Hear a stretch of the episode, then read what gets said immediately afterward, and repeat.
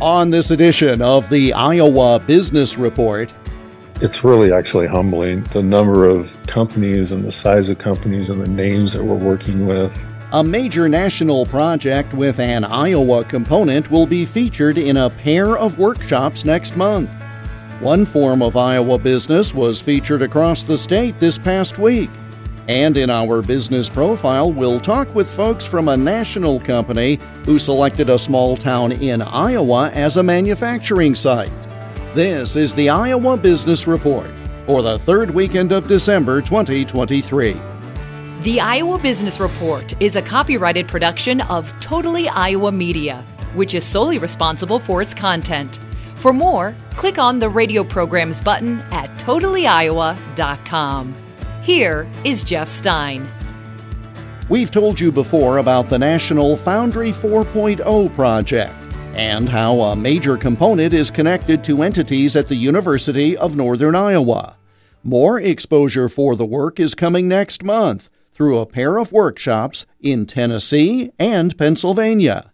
Todd Hutchison is executive in residence with Advance Iowa. Industry 4.0 is something that's been around for probably three, four, five years now, but it's really the advancement technologically of industry, including everything from additive manufacturing, 3D printing, to Internet of Things, which is the gathering and use of data that's gathered by sensors and PLCs and trying to create meaningful wisdom and intelligence out of the data that's gathered. Robots, cobots, anything really that can be used technologically to automate and improve the operation of a manufacturing environment. The term Industry 4.0 is the umbrella term and it can be used for any industry. Foundry 4.0 obviously applies to the foundry and casting industry. Aerospace 4.0, there's, there's a bunch of different versions of 4.0, but they all refer to basically the same thing, only applied to different industries and talk, if you will, about how the University of Northern Iowa and its various entities are integrated in this. Well, this was before my time coming to you, and I, but only by about a year. There was a large contract let out by the Defense Logistics Agency to improve the resiliency of the foundry and casting industry through the use of Industry 4.0. The foundry and casting industry is integrally important to defense manufacturing. Almost every large piece of equipment that the military uses has a casting in some way, shape, or form.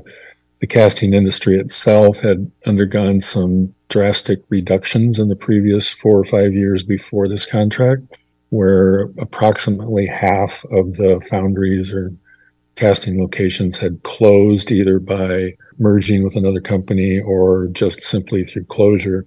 And there was an interest in making sure that that industry stayed relevant.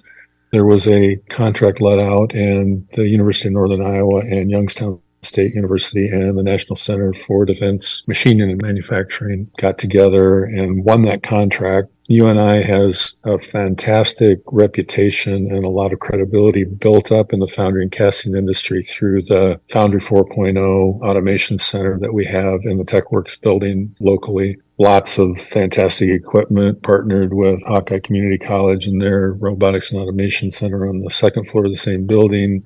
Uh, just a great national reputation. Jerry Thiel is kind of the godfather of the casting and foundry educational component we also have a second piece, which is where myself and the Center for Business Growth and Innovation comes in, where we're helping not only take the technologies that are researched and approved and proven out through the technical side on Jerry's side, and we're applying business principles to help foundries identify those that are feasible, those that are valuable, those that provide bottom line value to help them sell those technologies into use within their manufacturing environments.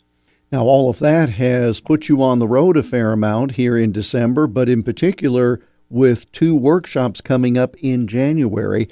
What is the goal of those January workshops, and how does that assist individual businesses, not just at those locations or those regions of the country, but broadly? The workshops in January have really been kind of a long time coming in that much of the material that's being presented is a consolidation of material that's been used in other conferences and other locations in a piecemeal fashion. What we have is two locations, one in Wrightsville, Pennsylvania at Donsco, and one in South Pittsburg, Tennessee at Lodge. Donsco will be January 10th and 11th, and Lodge will be January 24th and 25th. Both of those workshops are set up very similarly. There's a upfront piece where we talk about what is Industry 4.0 and how is it applicable to a business. Then there's a section that is very technical. It's oriented around demonstrating some of the pieces that our technical side is put together around PLCs, sensors, Internet of Things, designing using artificial intelligence, and then some local presentations from the businesses that we're at. And then the day in each case concludes with a tour of the factory in the location that we're in. We follow that up with a second day where we are providing two additional tours of local casting locations, casting companies that show off different aspects. And nobody's perfect with Industry 4.0. So they're all showing off the things that they do well. But part of it also is learning the things that are not done well and then talking about how those things can be done in a better fashion.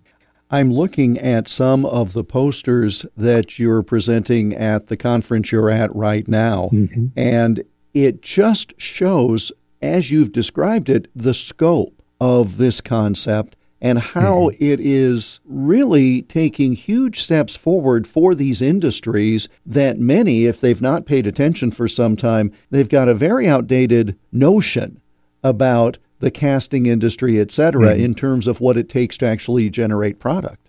The casting industry, by its nature, you know, it's heating metal and heating metal gives off byproducts. So it's not a clean industry but they've done a lot of work in the past several years for environmental sustainability to clean up the factory.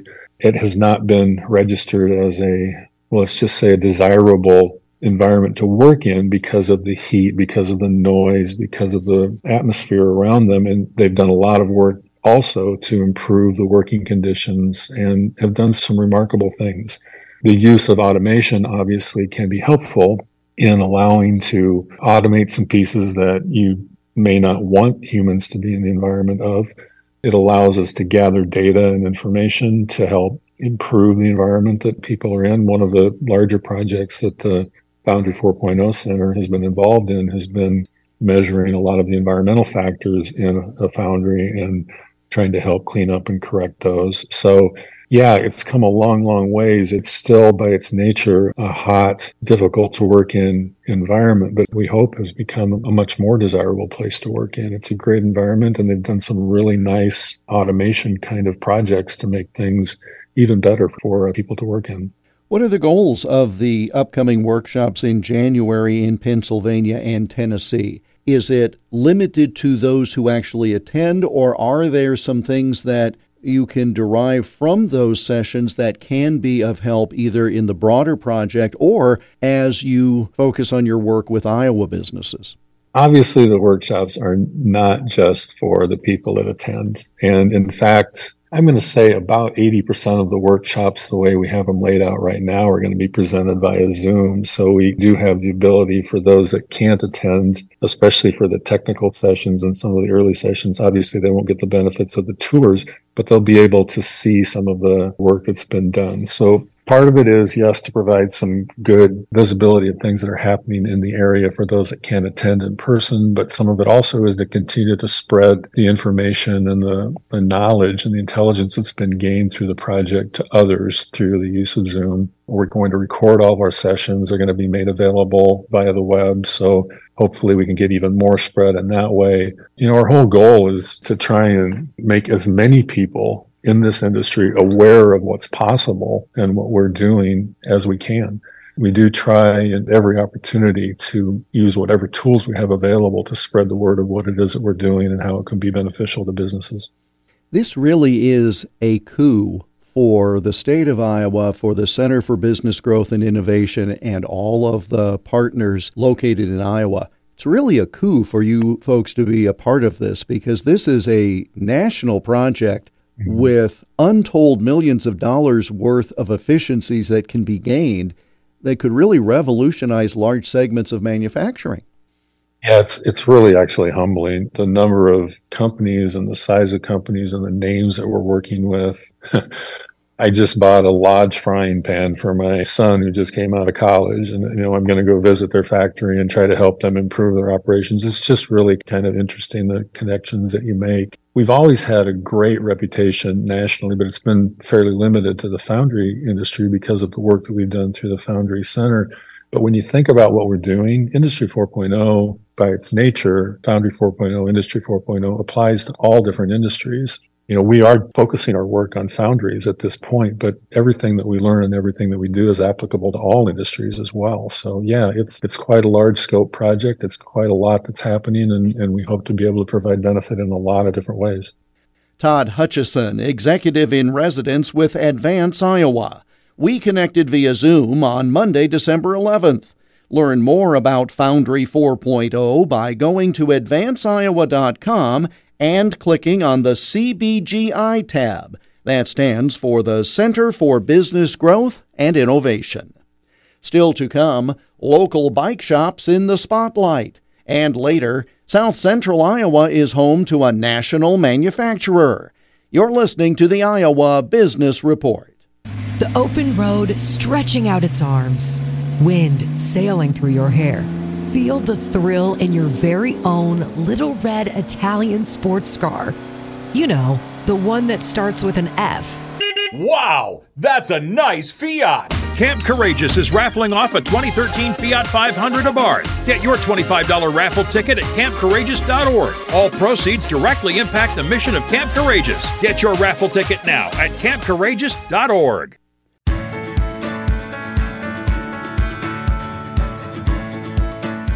Support for the Iowa Business Report comes from the Iowa Business Council, a nonpartisan nonprofit organization working to elevate Iowa's economy through leadership, research, and advocacy. Learn more and review the latest quarterly member survey data by going to iowabusinesscouncil.org. This past week was Support Your Local Bike Shop Week, sponsored by the Iowa Bicycle Coalition. Luke Hoffman is executive director of the group. We're a statewide advocacy organization dedicated to ensuring that bicycling is safe and accessible for everyone in Iowa on or off the road. We are on an Iowa bike shop tour across the entire state. And we're doing that because one of our core values as an organization is we believe in building community. And so the Iowa Bicycle Coalition, to that end, has been visiting all the bike shops, nearly 99 local bike shops or more. We've been finding some along the way across the entire state. And again, talking to them about the various ways in which they're building community. And it's very interesting the people you meet along the way. I'll give you a quick example of a sure. shop that we visited just the other day, Albrecht's Bike Shop in Sioux City. They're actually, believe it or not, the only bike shop in Sioux City. Albrecht's is celebrating their 100 year anniversary next year. Can you think about that for a second? Not only are they a 100 year old business, a small business, which is in and of itself really awesome, but they're a bike shop that's been around for 100 years. Think about that for a second. That's pretty cool, right? Learn more about the group's activities online at iowabicyclecoalition.org. Coming up, all electric campers made in Iowa. You're listening to the Iowa Business Report. I'm Jeff Stein. Through special arrangement with the publisher, TotallyIowa.com is now able to offer two of my books at a special holiday discount. Making Waves, the people and places of Iowa broadcasting, and One Week in June, the Iowa floods of 2008, are now available at a fraction of their original cost. Buy both and save even more. Other great keepsakes are available too by going to totallyiowa.com. That's totallyiowa.com.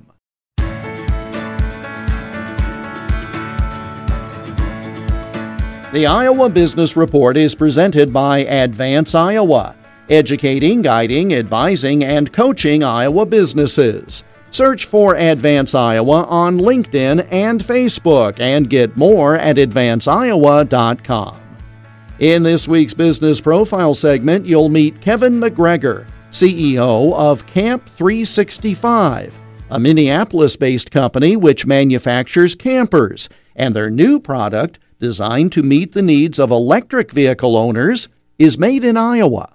It's an offshoot of our current towables that we have in just about every state in the United States and around North America. We came to Iowa in the beginning of 2019, and it was after we launched our towable products called Camp 365. If I had a dollar for every time somebody said, "Well, you should put this in a truck bed," you know, we'd have a million dollars. The truck bed model, it's the same exact camper, and it uses our patented lift assist system and basically almost all of our patents and how it unfolds and sets up in minutes for anybody to use it. It can it, it can fit in a half ton, a three quarter ton, in a full ton pickup bed. So it can be electric or gas. The cool thing we, was unique with the electric vehicle market was with we just saw launch with Tesla launch the Cybertruck after waiting four years. And they've got about 2 million orders that they're going to be filling out of their plant in Austin, Texas. And with that, it kind of accelerated us wanting to launch this very innovative product for the EV truck buyers. So for the you know the Cybertruck, Rivian, Ford Lightning that's coming out, all the big OEMs are now going to be coming out with a truck bed model. And this unit allows the customer to not only put it on the back of her pickup bed, but then what's unique is that these people are paying anywhere from sixty to hundred thousand dollars for this electric pickup bed. Well, the problem is today's market for pickup bed, you have to literally have a dedicated truck to have a pickup bed camper these people that own these, they're buying these EVs, they drive like Porsche sports cars. They want to use them as they're intended. Our leveling system and our outrigger system and how it already works in our current camper, our towables, is used identically in our truck bed model. So it allows the customer to take it on and off after a short weekend trip. They can take it on and off the bed of their pickup in minutes. One person and load it in their garage. We even have another uh, optional device that'll be grab, be able to grab onto the camper and spin it around so you can put it in the corner of your garage. It's really exploding. I mean, and we also what we did with this unit is not only is this completely solar capable and can live off the grid, but it can be a, a sense of extra capacitance for the vehicle that's going down the road our design, since it's such a very lightweight aerodynamic design, and that works on the same kind of principles that you know all the teslas work with. You want a low center of gravity. They don't want a lot of wind drag. And it works very similar to what you know you would get into you know nascar.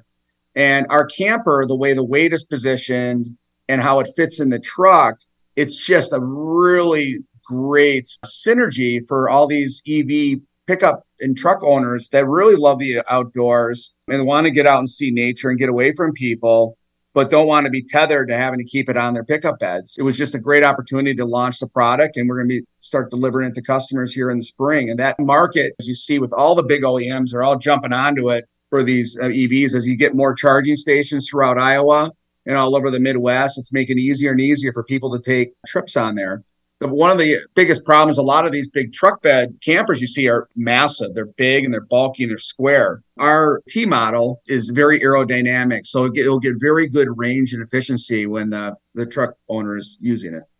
Our customers come from all over north america. They will come to our plant. We put them kind of like john deere did we put them through the we call it like the camp 365 university and we'll take them and run them through how it's all made how to set it up how to use it, take care of it, and then we help them hook it up to their car. And they stay at a local campground in Albia down at Lake Rathbun for the night, and then have any questions after their first setup. And then we, you know, generally we don't hear from them afterwards unless they want more accessories and options because they're made so well. Or, you know, if people want them, we'll we'll do a Zoom in tutorial and we'll send the campers directly to the person's location or the residence and where they have it we came down to Albia in uh, 2019, right before the pandemic, based on an economic development uh, package we got from Iowa Economic Development, two local co-ops. Uh, a gentleman by the name of Todd Ferris with Chariton Valley Co-op was a real instigator in getting us down there and putting our whole package together. And then also with the Regional Economic Development Group down there, and they all put an incentive package to move our and build up our Iowa manufacturing base. So currently right now we have our corporate center in the twin cities where we do kind of the sales and business development and show. And then we have our sewing operations in minnesota but we only have like three four employees up there. And then the rest of our employees are down in iowa. And uh, we have two plants there. One is a fabrication plant that was a building we retrofitted redid and then that uh, does all of our welding and cutting and cnc operating and then uh, the next plant is our new assembly plant that we built in the uh, LB Industrial Park. That's the new building. We also have our uh, finished paint line there.